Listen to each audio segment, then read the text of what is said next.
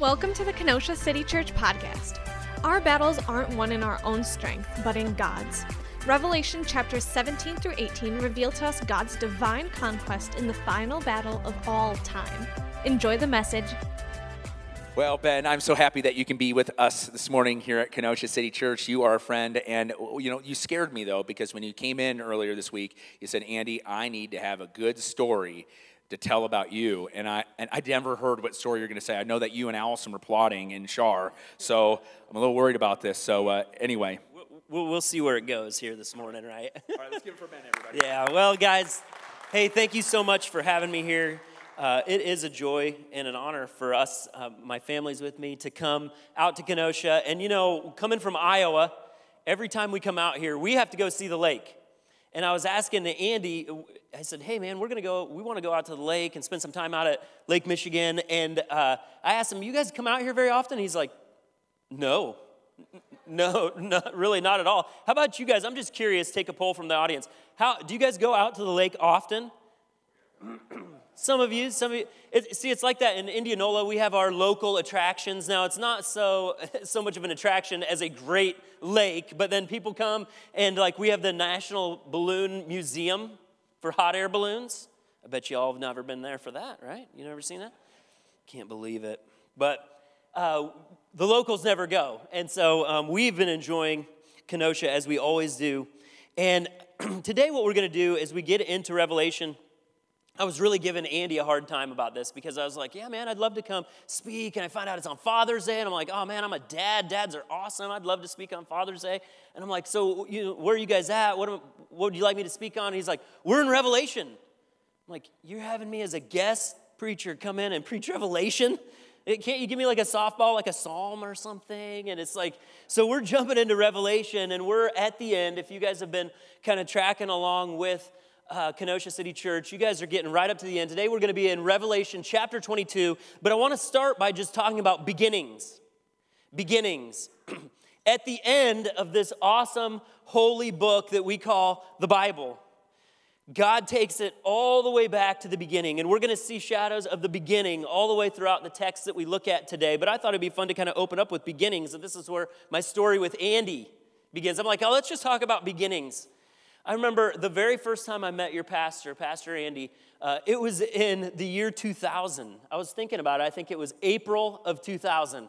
And Andy was actually leading a prayer group uh, at a church, the, the church that I really wasn't quite much connected with, but um, I had some friends that had invited me in, and God had been doing some huge things in my life, and I could get really derailed telling you about how far I was from Christ and what God did um, to bring me back to himself into the fold. Uh, and that's another beginning, right? We're talking about beginnings. And uh, so I go to this prayer group that th- these kids had been asking me to go. And I say kids because I was in high school, there's other high schoolers, and they're like, man, you, you ought to come to this prayer group. And uh, all, all, we do is we pray for, you know, other, uh, other students in our community. We pray for our families. We're praying for people to know Christ. And um, this was 22 years ago now. And I was thinking, this is a beginning. It was the beginning of a friendship that at this point has endured. And, and, and, you think about all the different beginnings that you have in your life. And I went out to this uh, prayer group and I met this guy, Andy McGowan, this uh, young man who was zealous for the Lord. And uh, it was funny because here's all these students and we're praying, and there was no, I'm going to put it in brackets like adults. There was no adults in the room, it was just us, high schoolers, praying. And um, after one of the times that, that we had prayed together, Andy says, uh, hey, I've been thinking about going to a, a Bible college and maybe checking it out. See, he was going to be a meteorologist. You guys know that, right? He talked about that a lot.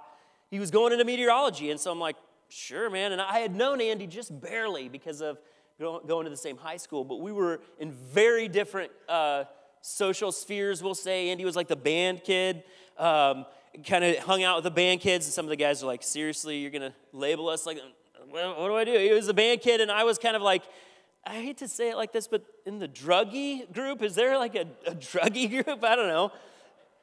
And I was doing anything you'd put in front of me, and it, and it, was, it was just a crazy time. And when God had me find a Bible underneath my bed, that was a beginning. It was a beginning that led me to a prayer group where I met a friend. And it was a beginning. And it was the beginning that we were talking about going to a Bible college. I'm like, you know what? I don't know much about this awesome book. There's something unique about the Bible, isn't there? You could have a whole shelf of books and there's a Bible there, and there's something, there's something unique about this book. It's because it's holy and it's timeless. And when you open it to the very first pages, you find the beginning. And as you go all the way through it, just as any good story, at the end, it readdresses the beginning because God has written a perfect book. Beginnings are so important. And I met this guy that I've just had the pleasure of knowing for so many years and all of his quirks about soda. You know, if you go anywhere with Andy, you're going to end up pulling off at the most random gas station that you've ever, you're like, what, what, are, we, what are we doing? Well, I was looking at this website, this soda site, and they said that they're going to test market this soda here. And like, it's like, are you serious? yeah, that's, that's your pastor, Andy. Um, but, anyways, when we're looking at beginnings, beginnings are significant. I think about the beginning. My wife is here, and our beginning, April 2001. There's a lot more to this story, but I'm giving you the cliff notes this morning. It was a blind date. First blind date I'd ever been on in my life. Never met her before. Met, got to, was even made aware of her through a friend of mine, and he was dating her sister. And there's so much to the story. But when we met, I remember sitting in a car, we, we pulled up to the school, and she was in a soccer practice, and they were all running across. I'd never seen a picture of her, I'd never met her. And so there's a whole team of girls coming across the street, and, uh, and, and I'm looking at my brother, now my brother in law. Um, we ended up getting married to sisters, so my, my brother in law says, uh, There she is right there. And he's pointing, I'm like, There's like 40 girls there. But it was a beginning. It was a beginning back in 2001. I remember becoming a dad. I know we've got some dads in the room, right? Do you remember the first time you were held that baby? Handed that baby over and you held? For me, it was October 2010. We've got four kids. It's a beginning. And not all beginnings are beautiful, but I will tell you this God's beginning, when He created the heavens and the earth, what does He say about it? It is good. God created everything good. And then what you have is you look through this book and you look at the narrative of human history, what you find is things got bad. Genesis chapter 3, you have a fall, and it was a great fall, and we're going to talk about that here in just a little bit.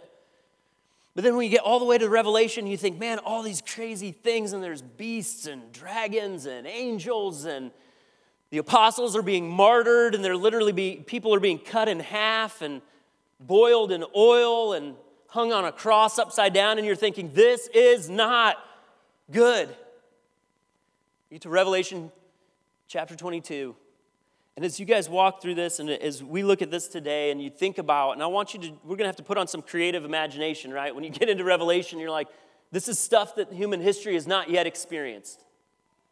There's a lot of experiences in this room this morning, but I can tell you this none of you have experienced this, not in its fullness. And so it takes a lot for us to imagine these beginnings. But let's look at Revelation chapter 22, verses 1 through 5 as we get going here this morning. Revelation 22, verses 1 through 5 says this Then he showed me a river. This is John the Revelator, and there's an angel showing him around, so to speak. He showed me a river of the water of life, clear as crystal, flowing from the throne of God and of the Lamb down the middle of the city's main street. The tree of life was on each side of the river, bearing 12 kinds of fruit, producing its fruit every month. The leaves of the tree are for healing of the nations, and there will no longer be any curse. The throne of God and of the Lamb will be in the city, and his servants will worship him. They will see his face and his name will be on their foreheads. Night will be no more. People will not need the light of a lamp or the light of the sun because the Lord God will give them light, and they will reign forever and ever. When we jump into this passage here, what we see is this we're going back to the beginning, and there's a river, a tree, and a throne. And this should be familiar to us if we're very familiar with the scripture, because in the beginning, when God created the heavens and the earth, there was a river and a tree and a throne. The first point for today is this back to the water of life. back to the water of life. Verse 1 says, Then he showed me the river of the water of life, crystal clear, flowing from the throne of God and of the Lamb. When it says the Lamb, who's that? Jesus. Jesus was there. Jesus is there at the end. Jesus is there at the beginning. Jesus Christ, our Lord and Savior, the one whom we love, He's there. Down the middle of the city's main street flows this water of life. What is water of life? We see that it's clear, it's pure, it's clean, it's refreshing, it's good. And to us, again, that seems kind of insignificant, but I, I want to contrast that with dirty. What if, what if we're in this new Jerusalem, in this new city, and here's this water and it's flowing and it's murky and stinky? And not to pick on Lake Michigan, you know, but yesterday, have you all seen, if you go out to Lake Michigan, you're gonna see like thousands of dead fish floating around. I guess there was a hard weather change and it killed a bunch of the little fish. And so a couple days ago, my kids go, they play, they have fun. Yesterday, we go out, my, my daughter says, Lauren says, uh, it wasn't so fun. Like, I kept seeing dead fish and I couldn't swim around with all the dead fish. The water of life is not Lake Michigan. You've never seen water like this before. It's pure, it's clean. It flows from the throne of God and from the Lamb, Jesus Christ. You've never seen a river like this. I'm from Iowa. Iowa has a large river on both sides, right? The Mississippi and the Missouri. This, this river that we see here in Revelation chapter 22, it has no tributaries. Nothing feeds it. It's not coming down from rain and then, you know, accumulating and coming down through the, the, the valleys off the peaks and down, down, down into a river. No, not at all. Its origin is the throne of God. God is its source. We've never seen a river like this down the middle of the city street. It was at the city center for all to see. You know, when you go to an old town, you usually see all different kinds of things at the city center, right? You might see a courthouse because it represents that the law is what we, or, you know, kind of orientate our whole city around. You might have a school in the center, in the center of town, depending on you know what school was established there, and it means that the education is important to us, and our kids were important to us, and so we set up a school first, and then from there everything builds out. You might have a church at the center of town. How many people have been to a, an old town and there was a church right in the center of town? Yeah. Why? Because it was important and it was significant to those people. In the beginning, they established this thing and it was in the center and everything kind of revolved around that. And then later on, you got some convenience stores, gas stations, other things came into place. But here in God's city, in the New Jerusalem, in the new heaven, in the new earth, in the center of all of it is a river and it's pure. And right in the center of it is God. He is the source. Everything flows down and out from Him. How important is water to us? I like asking rhetorical questions for you guys this morning. How important is water? You know, we don't really think about the significance of water in our lives because we have it very close all the time. All of our houses here have multiple faucets, right? Not just one. And also, all of our houses most likely have running water in them today. Here in this community, to be sure. We need immediate access to water, and yet we forget its importance. You know, you die without water in like three days. I was just shooting from the hip and I'm typing my message. I'm like, I don't know, probably like a week. Three days. All of us will be drinking water today. Why? It's important, it's significant. In the ancient world, water was every bit as important as water is for us today. Cities were built with a water supply and a water source nearby, right? You don't build a city if there's not going to be water around. You have to have a plan for water. In God's city that He established, He put water right in the center of town with an origin that will never run dry. Amen? It's like God says, Hey, I'm going to establish a new city. And, you've never really seen a city like this before. It's going to be better and more majestic and more amazing. And you won't have to worry because I'm the source of it and I don't run out. When you look through the Bible, you find all these biblical stories that happen around wells. Isaac and Rebekah, they meet, there's a background to the story, but they come from a well, a meeting at a well. Jacob and Rachel, these Old Testament saints, they met at a well. Moses and Zipporah, one of his wives, they met at a well. The well was important, it gave life. Everyone in that community needed something from the well. There wasn't one person who didn't partake from something from the well. God says in his city there will be living water. It's no wonder that God uses the language of living water to describe himself throughout the scriptures because water is significant. Hydration affects every single system in your body. And when you don't have it, you die. And yet, God used the prophet Jeremiah to use this imagery of water to rebuke the people. We've got a slide in Jeremiah chapter 2, verse 13 says this For my people have committed a double evil. They have abandoned me, says the Lord. This is the first evil. They have abandoned me, the fountain of living water. He's talked about this before through the scriptures, hasn't he? The Lord has. And the people dug for themselves cisterns, cracked cisterns that cannot hold water. Cisterns were an underground basin in the ancient time, and so they may take water from a well and bring it over and fill a basin.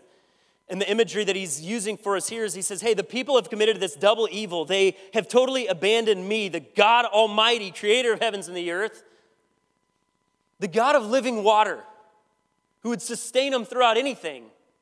And what they've chosen to do is instead of rely on me, the God of living water, they've chosen for themselves broken cisterns that do not hold water. How about you? pick on the dads for a minute. I was thinking about Father's Day, and I'm like, man, dads, where do you go for refreshing? Do you go to living water? The Lord God Himself? Where do we go for our refreshing? What is it that others that you tell others when you go to fill up? I, I, you know what? I just need to get away to this. Ah, I need to. I need some me time. I need some alone time. I need to be recharged. I need some time off. And this is what we will do for our time off. That's where we run for sustenance and filling. And my question is do you meet God there? if not, then we're just like these people in Jeremiah's day. The Lord says, here's a double evil. First, you leave me, and then you go somewhere else that ain't never going to fill you up. And then you do it again and again and again. You know, a broken cistern, at first you wouldn't notice that it was broken because it's underwater, underground. So just be slowly leaking, and you'd be thinking the whole time, oh, there's plenty in there for me to drink. And eventually, what would happen is you'd run out. And if it was water, if we're being literal here, like you would need water no matter what, or you would die. You would have to find a source. What about us? Ladies in the room this morning, where do you find refreshing? What do you do to be restored? Where do you fill yourself up? All these people today, myself included, hobbies and video games and digital entertainment and garage time and yard time and camping and all these things, good things, cisterns of water. They have cracks. They're not alive. They can't nourish us forever. The most famous biblical story of living water is Jesus and the woman at the well. Many of us who are familiar with the Bible are familiar with the, the story. It happens in John chapter 4. Jesus is with the disciples and they're traveling through an area and he says, I must go through this area. And if you look at all the historical research, it's like he didn't have to go through that area, and most Jews would go around that area because they weren't all friends. But Jesus says, I must go, and he goes to this well. And the disciples go into town to get something to eat because they want something to eat. And Jesus meets a woman there. I always think about this too, like, I like using my creative imagination when I'm looking at the Bible and just put myself in the place and time and just ask myself questions how would I respond? And try to be honest. Jesus meets a woman at a well, and if, if you were to meet Jesus today, face to face, what do you think he would say to you? Just be creative and just think about it in your head. What would Jesus say to you personally? You. You see him face to face. You're just going on your life, boom, there's Jesus, and he says something to you. You know the first thing that he said to the woman at the well? Give me a drink. I'm like, dude, that is not at all what I would think that he would say. Like, wouldn't you think, oh, he's gonna like condemn me for something? He's gonna point out something. It's gonna be like this weird, you know. He's like, hey, give me a, give me a drink. I'm thirsty. We're at the well. But it's a springboard, right? Because it's Jesus and he is amazing. And he goes into this conversation with her. But in John chapter 4, verse 10, he says, Jesus answers her because she's like, Why would you ask me for a drink? And this is weird, and you shouldn't even be talking to me. We're not friends. Our people groups aren't friends. And there's so much to the story, but he says this Jesus answers her and says, If you knew the gift of God, and who says to you, Give me a drink, you would have asked him, and he would have given you living water. In the very beginning, God had a tree and a stream and a throne. And all throughout the scriptures, water is significant, but God refers to himself as living water. He says, Dude, I know that you need this to live. I made you. And Jesus here says, I would give you living water. Of course, the conversation goes on, and it, it's, she's like, What is living water? And he says in John chapter 4, verse 13 through 14, he says, Jesus says, Everyone who drinks from this water will get thirsty again, but anyone who drinks from the water that I will give him will never get thirsty again. In fact, the water I will give him will become a well of water springing up in him into eternal life.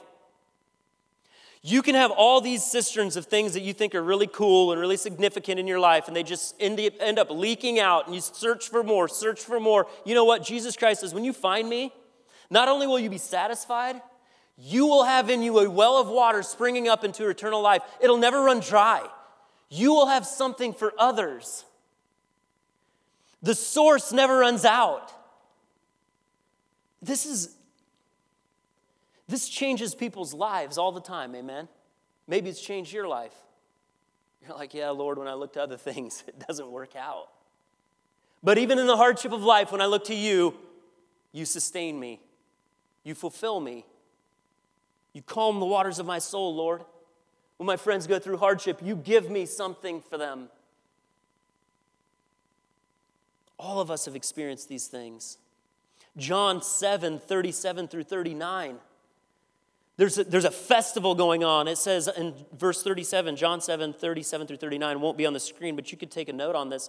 It says, On the last and most important day of the festival, there's a big festival going on and everybody's partying and hanging out. You know, the Jews loved having parties. You guys have a lot of parties around here too, actually, which I think is awesome. God's people should be happy. We have what we most desperately need. It says, On the last day of the festival, Jesus stood up and cried out, If anyone is thirsty, let him come to me and drink. The one who believes in me, as the scripture has said, will have streams of living water flow from deep within. It's like, oh man, the party just got weird, you know? Like, who is this guy? What is he claiming? He's unique because you've never met a person like Jesus before. At the end of history, we will see a river of water of life flowing from the throne. And we can know living water today. When Jesus says, If anyone is thirsty, let him come to me and drink, which means if you've been searching for other things to fill you up, other things to sustain you, as desperately as water itself, you can come to Jesus Christ and he will fulfill he will fill you up.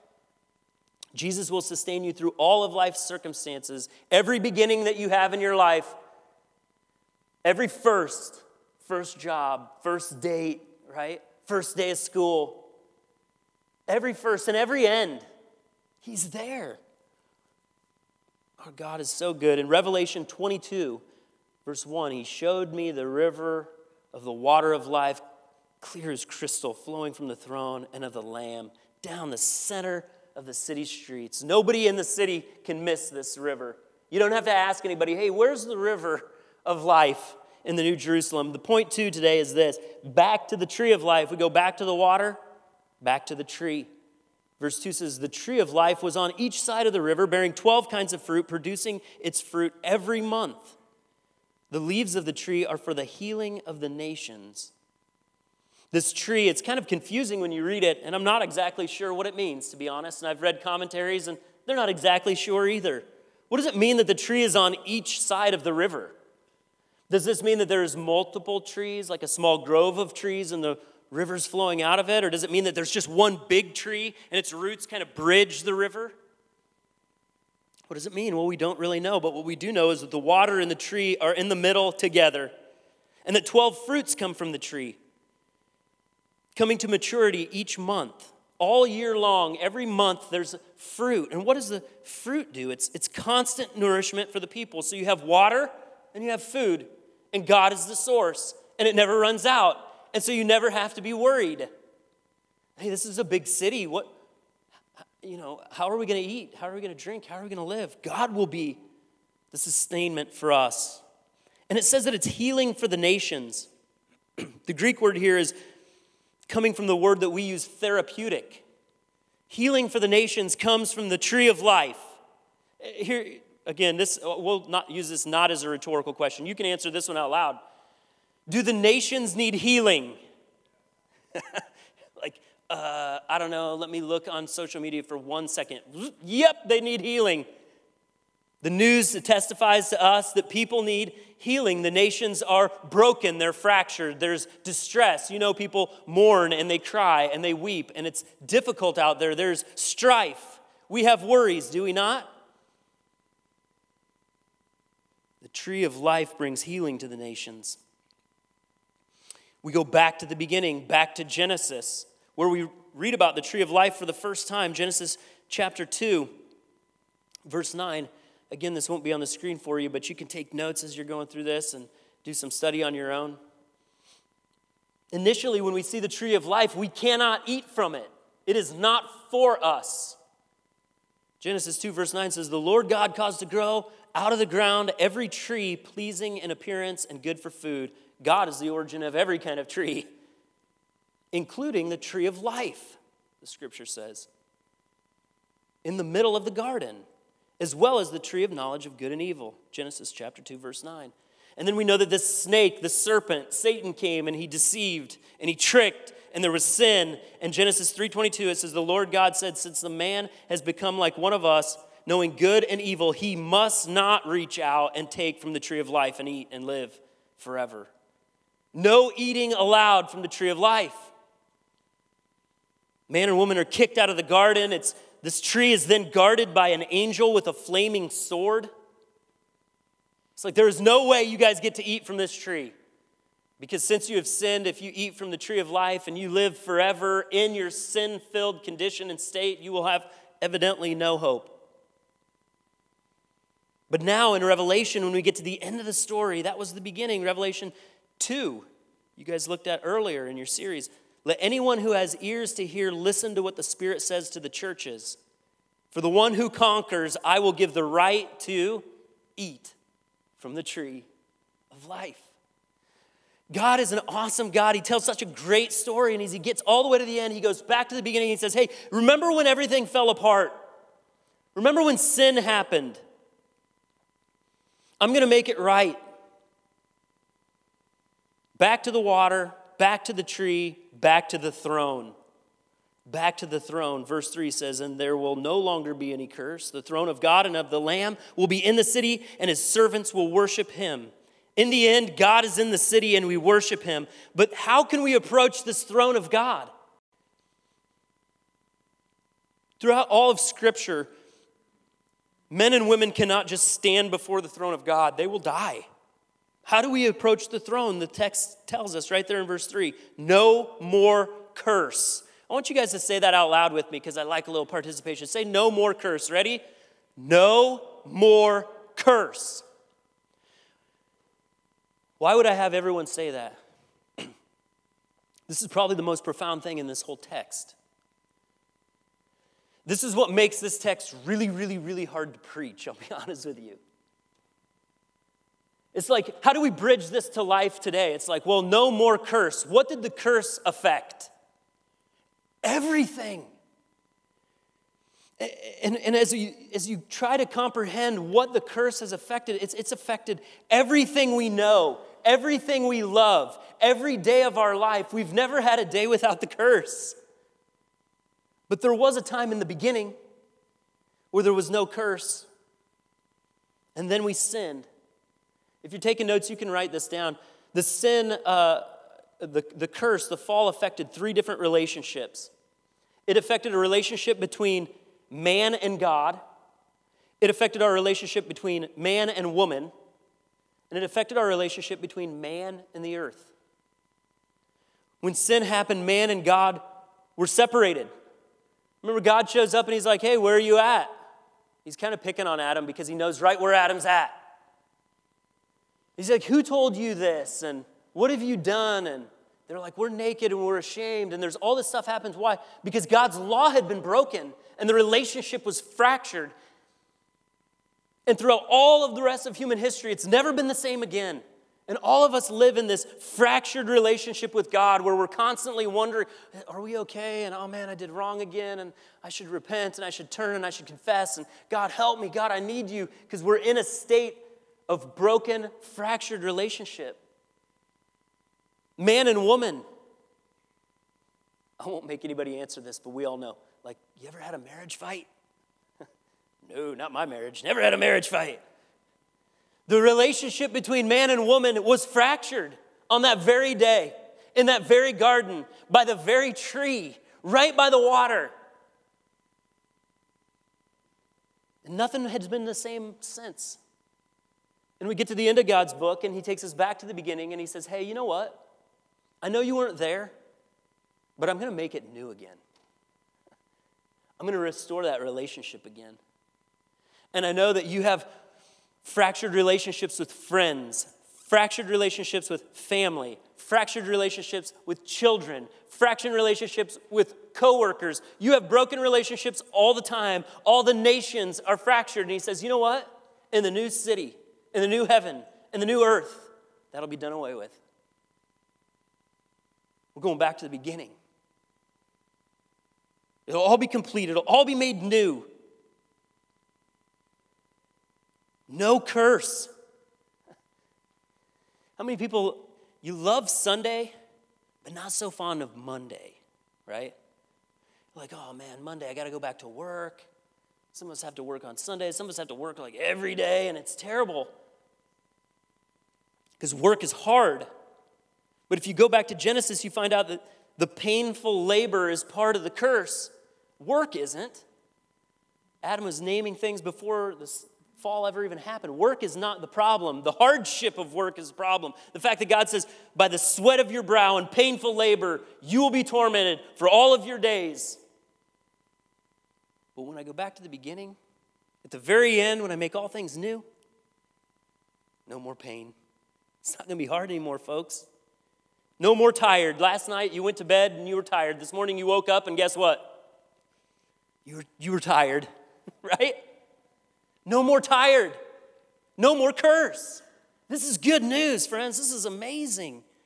In the end, no more tired. That project that you've been waiting to do at home that's sitting and hovering over you, and you're thinking, oh man, someday I'll get that done. No more tired, no more difficulty, no more curse. Imagine the relationship with your wife. Perfect. Restored. The relationship with your friends in heaven, restored. It, it's not just like good, it's perfect. Imagine the relationship with God. What stirs you up? What trips you up? What always causes you to just question your relationship with God? You know, that will be done away because the curse is gone. The curse is gone. I've spent quite some time thinking about this. It's like, man, I don't even know how to communicate this, Lord. The curse is gone.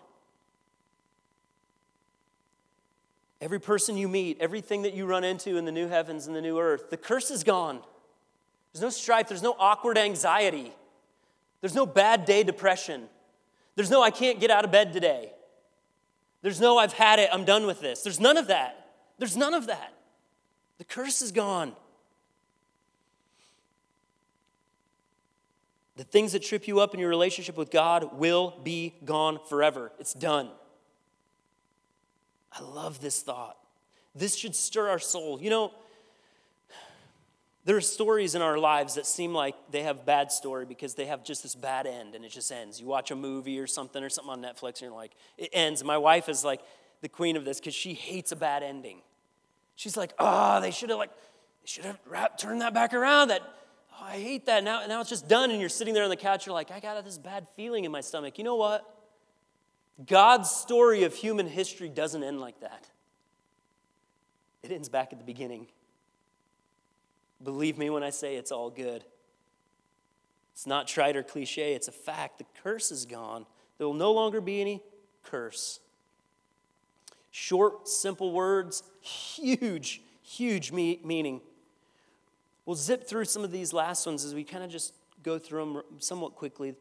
What else does the text tell us? Verse 4 They will see his face. You'll see his face and his name will be on their foreheads. Exodus 33 20 through 23 say this, but he added, This is God speaking to Moses, and God tells Moses, You cannot see my face, for humans cannot see me and live. Exodus 33 20, if you're looking for that. And later on, he says, I will put you in the crevice of the rock. I'll, I'll hide you in this like little place in the rock. And I'll cover you with my hand, God says. And when I walk by, I'll remove my hand and you can see me from the back. You can see that much, but you can't see my face because you'll die. It's like,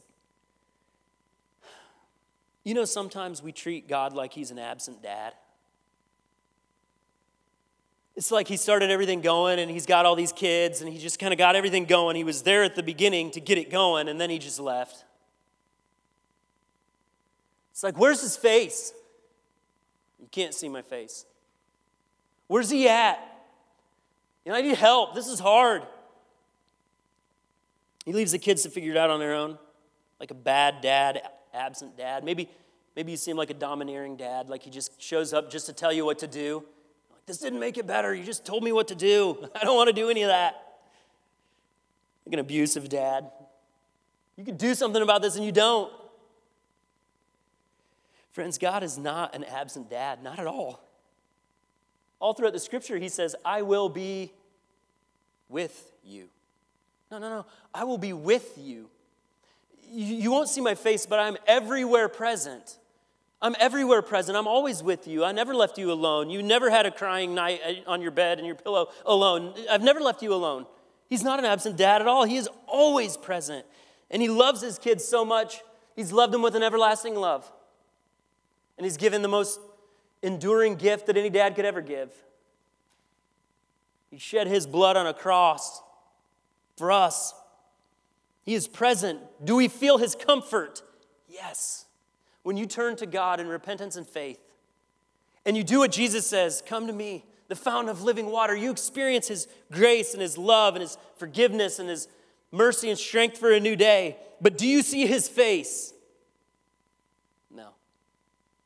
No, he's holding true to his promise that no one will see my face and live, says the Lord God Almighty. But in the end, friends, dude, in the end, we get to see his face. John 1 18 says, No one has seen God at any time. John says that. But in Revelation 22, when John's writing, John says, You'll see his face. Do you want to see his face? Are we people that just kind of play relationship church with God and like, hey, let's just, uh, like, we just want to be moral, good people and we'll just help people out? Or do we want to say, there is a God in heaven? He is real. He surrounds us with his love. He fills us with living water. We get to see his face in the end. He makes all things new. He's never left me alone. Dude, we get to see his face. Do you want to see him? There's a trip going to Africa. There's a group of people leaving, and I was hearing about some of the people who are leaving, and their, their significant others, their spouses, or their kids are going to miss them while they're gone. And you know what those, those loved ones want when, the other, when their other loved one returns, when they come back from South Africa? Guess what the family wants to do? They want to see their face, right? I just want to see their face.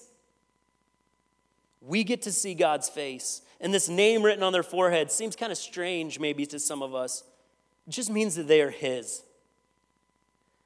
And these are all things that should bring great, bring great comfort to us because oftentimes we ask ourselves these questions, don't we? God, am I even yours? God, am I doing this right? And we question the relationship. God says, There will be no more curse. You'll see my face, and my name will be on your forehead. In other words, you are mine, and that's it. And there's no more discussion about it. It's done. And it's like that forever. You'll see his face no more night. This is also kind of a weird one. Verse 5 night will be no more. People will need will not need the light of a lamp or the light of the sun because the Lord God will give them light. This seems like a strange addition, but this is the last of what they call the no mores. There's seven no mores in the scripture here. You got no more sea, no more death, no more mourning, no more weeping, no more pain, no more curse, no more night. Again, it's difficult for us to imagine this because we are such in the habit of this pattern morning, night, morning, night, right? This is, this is the rhythm that God has set up for us. He says, hey, hey, you're going to need on the seventh day, you get a day of rest, right? Because work is hard, and, and God knows that because it's part of the curse. And so you get a day off, and you should take a day off, by the way. Side note, if you're not taking a day of rest, God says you need it. And this is the rhythm day and night, day and night. And all of a sudden, in New Jerusalem, new heaven, new earth, new scenario, God says, no more night. I don't know about you guys. I like the stars and the heavens and all that. I, I think God's going to give us a way to experience all of that, but the rhythm is different. No more night. We go back to the river of life. We go back to the tree of life, back to the throne where you see his face. There's no more curse, there's no more night. And lastly, this they reign together forever and ever. Some of you guys might be like, dude, this is like the sermon that goes on forever and ever and ever. But think about what this means that we get to reign with God. We don't only get to be there, it's miraculous, unbelievable, unimaginable God's presence, and we get to be there and we get to see Him and behold Him, and we get to see these miraculous things that you guys have been studying. And you're using your creative imagination and you're going, God, I don't even know what that would be like. And, and you get to be there, friends, if you have placed your faith and trust in Christ and you have a relationship with Him and you've met Him before you meet Him, if you know what I mean, on the last day, and you see Him face to face, you give your life to Him here. You not only get to be there, you get to reign with Him. At this point, if we've ever felt an, an, aspect of humility or a little bit of I'm not good enough, can you imagine the time when God points down at us and says, Come, come up here on the throne, come up here and be here with me? We get to reign with Him. This sovereign, powerful God who has ruled the world in his hand and he created the heavens and the earth, he, he ushers us forward and says, You get to reign with me. You don't just get to be here. Man, I love this. As the worship team kind of makes their way up and we kind of wrap this up, I just want to ask you guys do you ever feel like you've messed up your Christian life? I mean, like, messed it up. You're like, hey, I came to church today. That's pretty good. Like, step in the right direction. Or I'm online and I'm watching and it's a step in the right direction, right? Like, I'm doing a little better than I was. Then maybe you feel like you've messed up. Can I tell you straight up? I've messed up. I've messed up a lot. We all have. This God that we've met of living water, He's full of new beginnings. He's not just a story, a God that tells you about the end. And He doesn't just leave you hanging at the end. He gives new beginnings and new beginnings and new beginnings. Good days and bad days, highs and lows. You get to reign with Him forever and ever because He loves you. The end of the story is Jesus takes us back to the beginning, and Jesus is there the whole entire time. God loved us so much that He gave His very own Son, didn't He? The sin that we do over and over and over, God hates it so much. You know, you've been sinned against. Some of you have had some terrible things happen to you in your life. And you're like, I can't believe God would ever let this happen to me. And here's the thing God knows about it and He hates it more than you do. God's, God's so, you know, How can you just forgive him? How can you just let him off the hook? You know, God hates sin more than you do, and it costs him more than it ever cost you. You think this happened because of this sin and this stuff, and it's like God knows exactly what that's like. And he paid for it with his very own blood. When Jesus Christ shed his blood on a cross, it's God's way of saying, hey, you know what? You didn't do it just right, but Jesus did. And when you put your faith and trust in Christ and you say, God, I didn't live this life just right, but I know that you did. And when I get to heaven and I get to the pearly gates, as they say, and the old question, you know, if Peter should see you at the pearly gates, why should he let you in? And you say, Jesus Christ is my Lord and Savior. I did nothing right. If you puff up and say, I went to church quite a bit, I gave some money, I helped somebody out. You know, my grandma went to church and she never missed a Sunday. always lean on somebody else's faith. You're not going to know him forever in heaven if those are your words. Going say, dude, depart from me. I never knew you. I didn't know you. Did you look at him and you say, Jesus, my Lord and my God, you did it just right. I trust in you and you alone. You're the one that forgave me all those times. You're the one who paid for all of my sin. You're the one who beckoned me back. You're the one who gave me what I needed every day of my life. You were there on those dark nights. You were there on those fresh new beginnings. Lord Jesus, you were there all the time. You get to be with him, friends. You get to see his face. You get to reign with him. This is Revelation 22, verses 1 through 5. I'm going to pray, and if there's anyone who'd like to receive Christ this morning as their Lord and Savior, I'll give you the opportunity to do that, to just pray to Him. And for the rest of us who have, dude, we get to approach the throne right now. Is that cool? Dude, that's cool. Let's do it because of what Jesus did. Lord Jesus, thank you this morning. Thank you for Revelation chapter 22, verses 1 through 5. Thank you for the strong words that you've shared with us. Some of them so short, Lord, no more curse. Father, there are people in this congregation today.